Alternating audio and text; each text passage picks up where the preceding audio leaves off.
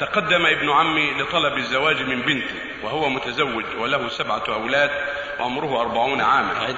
تقدم ابن عمي لطلب الزواج من ابنتي وهو متزوج وله سبعة أولاد وعمره أربعون سنة وزوجته أم أولاده ابنة عمي، أي أنهما هو وزوجته أبناء عمومتي، وزوجتي رافضة الموافقة على زواجه وكذلك بنتي، علما بأنه رجل كفر في دينه وأخلاقه. أفتوني، هل أجبر زوجتي وبنتي على الموافقة على تزويجه، علما بأن رفضهما تزويجه هو بسبب أخلاق زوجته السيئة جدا، مما يخشى منها عمل السحر والفتن بشتى صورها، كما أن إذا لم أوافقه على تزويجه سوف يكون هناك قطيعة رحم.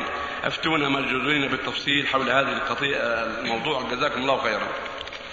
ليس لك أن تزوجها إلا بإذنها، ليس لك أن تجبر ابنتك عليه، ولو أنه من أحسن الناس ولو ما معه زوجة، ليس لك أن تجبرها عليه.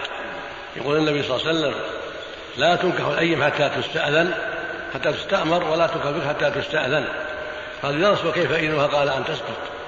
قال: والبكر يستأذنها أبوها وإذنها صماتها، فإذا قالت نعم أو سكتت زوجها. أما بالجبر لا تجبرها، ولو ولو زعل عليك من عمك، ولو قاطعك، يكون هو الآثم. إذا قاطعك بسبب أنك لم تزوجه ابنتك بالإكراه يكون هو الآثم، أنت ما عليك إثم، هو اللي يعصي. معناه يبيك تجبر بنتك عليه، لا، هذا ما يجوز. زوجها من ترضى به من الطيبين، سواء معهم زوجات ولا ما معهم زوجات، سواء كبار السن أو صغار السن.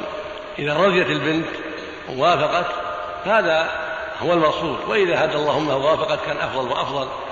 تشاور أمها، تعمل الأسباب التي تجعل أمها ترضى، لأن إذا كانت أمها غير راضية قد تفسد عليكم نكاحكم، وقد تشوش عليها، وقد لا يتم النكاح بعد ذلك، لأن البنت في الغالب تتبع أمها، فلو رضيت اليوم قد لا ترضى غدا بسبب أمها. لكن الحرص، احرص ألا تزوجها حتى تكون راضية وأمها راضية.